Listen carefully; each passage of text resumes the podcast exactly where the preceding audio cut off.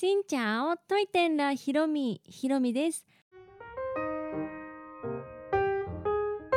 この番組は YouTuber ブロガーでありベトナム旅行研究家のひろみが日々の出来事やベトナム旅行にまつわるお話をしています。毎週月水金各種ポッドキャストとスタンド FM で配信をしています。先日青材を着て写真撮影をしてきました。とっても暑い、うん、すごい晴れの日だったので写真日和と思ったんですけど日向行ってしまうとお昼時だとね上からの太陽の光がすごくってこの顔がこう影になって鼻の下とか、ね、影になったりしてしまうことに気づいてで本当はね海のバックで撮りたかったんですけどじゃなくって建物バックででも建物もねとてもおしゃれで雰囲気があるところだって結果オーライだったんですけど まあこう光の具合ってねあのやっぱり左右されるんだなと思ってレフ板をね一応お家にあるんですけど持っていこうか迷って持っていけばよかったなとか思って。でも、まあ、最終的にいい写真が撮れたかなと思います。これはまあ必要なとこではね使おうと思っていてあと SNS とかでもね Twitter とかインスタにもいいのがあったらはい載せようと思っていますのでぜひ見てください。はいというわけで今日はですねハノイのトレインストリートがまたなくなるかもというお話をしようと思います。このトレインストリートっていうのはもうハノイの観光名所になっているところです。私も動画で2回ほど紹介をしたことがあるんですけど現役の鉄道が通る線路沿いにお店がずらーっと並んでいてそこのカフェでねこうお茶とかコーヒーとかあとビールとかねおつまみとか食べたり飲んだりしながら電車が通過するのを見れるというもうアトラクション的な観光地です。で私ここを知ったのは初めてハノイに行った時3年前の夏にホテルまでタクシー移動していてタクシーの車窓 から外眺めてたら線路の踏切のところを通ってで踏切のところを通る時にあここ電車通るんだとか思いながら、まあ、正確には電車じゃなくって電化されていない鉄道がね通るところなんですけどへえと思って眺めていたらなんかお店がある。え人が線路の上歩いてる。と思ってじゃあ行こうということで行ってみたらえ普通になんかカフェとか線路で営業してるの？みんな線路に入っちゃってるっていう、うん、驚きから始まったところです。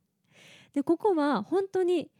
鉄道が通るので朝夕は鉄道を見ることができます。土日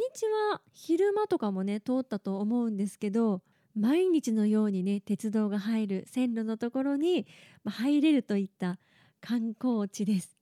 私がハノイに行く時ね一応初めて行った時は調べていくじゃないですか。で地球の歩き方を見てどこに行こうかなとかって考えていたんですけど地球の歩き方にこのトレインストリートは載っていませんでした。で多分他のガイドブックにも載ってないと思います。っていうのが、まあ、一応あんまり良くないというか危ないじゃないですか。だからあんまりやんないでねみたいなところなんですね。でこのトレインストリートが始まったのが2018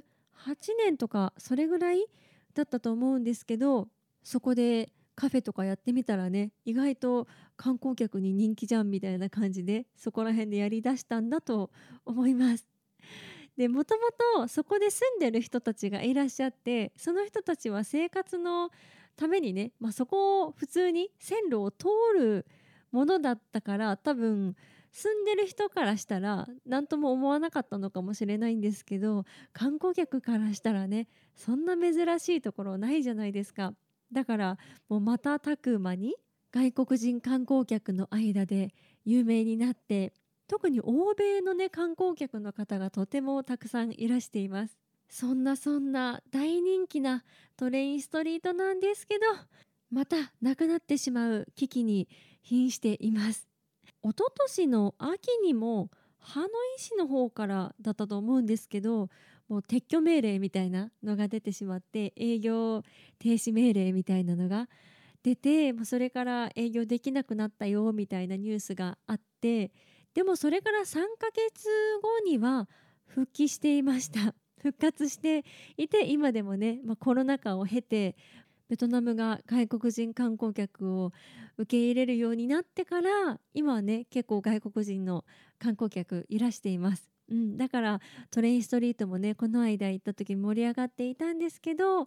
今回は鉄道の方からハノイ市にちょっと危ないから営業停止にしてくんないみたいな提案がなされたそうです。そりゃそうですよねっていう感じしますよね。鉄道の人からしたらねもうそこ通るの怖いし危ないし、うん、この線路の前に柵とかねあればいいなと思うんですけどそういうの全くなく本当に観光客からしたら手が伸ばせる位置に電車が通る電車じゃない鉄道。これねよく間違えるんです私。電車じゃなくて鉄道。鉄道が通るような感じなので運転手からしても怖いし実際にここでね人身事故が起きて亡くなった方もいらっしゃるぐらい本当にまあ危ないっちゃ危ないから当たり前のことって言ったらあれですけどねここの店舗営業ちょっとなくしてほしいなっていう人の気持ちもとてもよくわかります。実際行くと、まあ、動画でね見たりとか私も発信していますしそれを見てももう結構危ないんですけどもう実際行くとそれ以上にかなり危ない。で3年前行った時はもう線路のギリギリというかもう線路上まで椅子とか机が出ていてで鉄道が通る時にそれを撤去して、まあ、端に寄せてで人も端に寄って電車をあ電車じゃない 鉄道を見送るみたいな感じだったんですけどこの間行った時はちょっと控えめになっていました。まあ、線路上よりなんだろう本当に線路にかかるかなぐらいの位置まで机とか椅子出してて、まあ、通る時になったらちょっと寄せるみたいな感じ。だから堂々とはしていないですけどそれでも観光客の方すっごい集まってるから危ないっちゃ危ない。あと靴の磨く人とか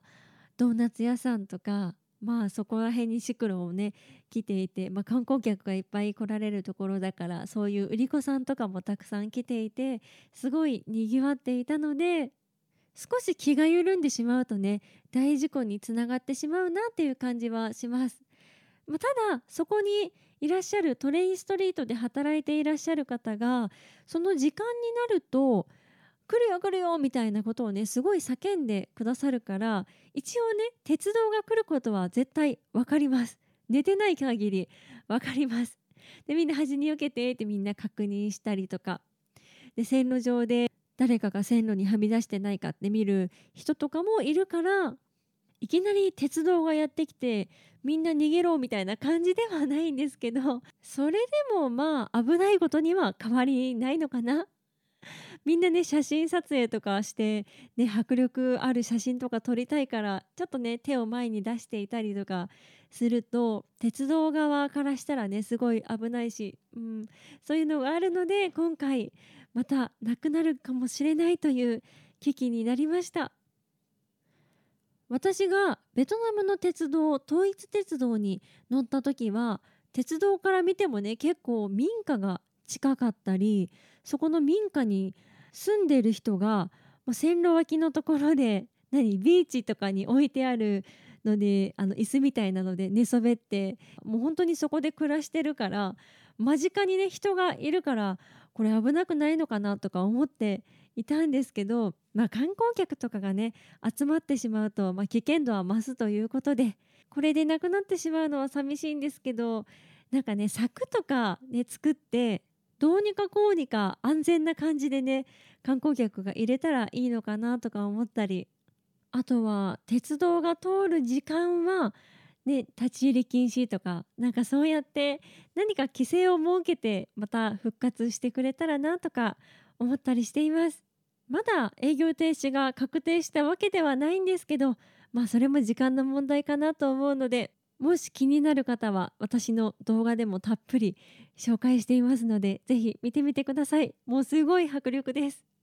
というわけで今日はトレインストリートがまたなくなってしまうかもしれないというお話でございました。この配信は毎週月水金各種ポッドキャストとスタンド FM で配信をしています。日々の出来事やベトナム旅行についてまた皆さんからいただいたお便りについてもお答えをしています。お便りフォームからスタンド FM の方はレターから質問やメッセージこんなことお話ししてほしいなど送っていただければ嬉しいです。それではまた次の配信でお会いしましょう。変がプライ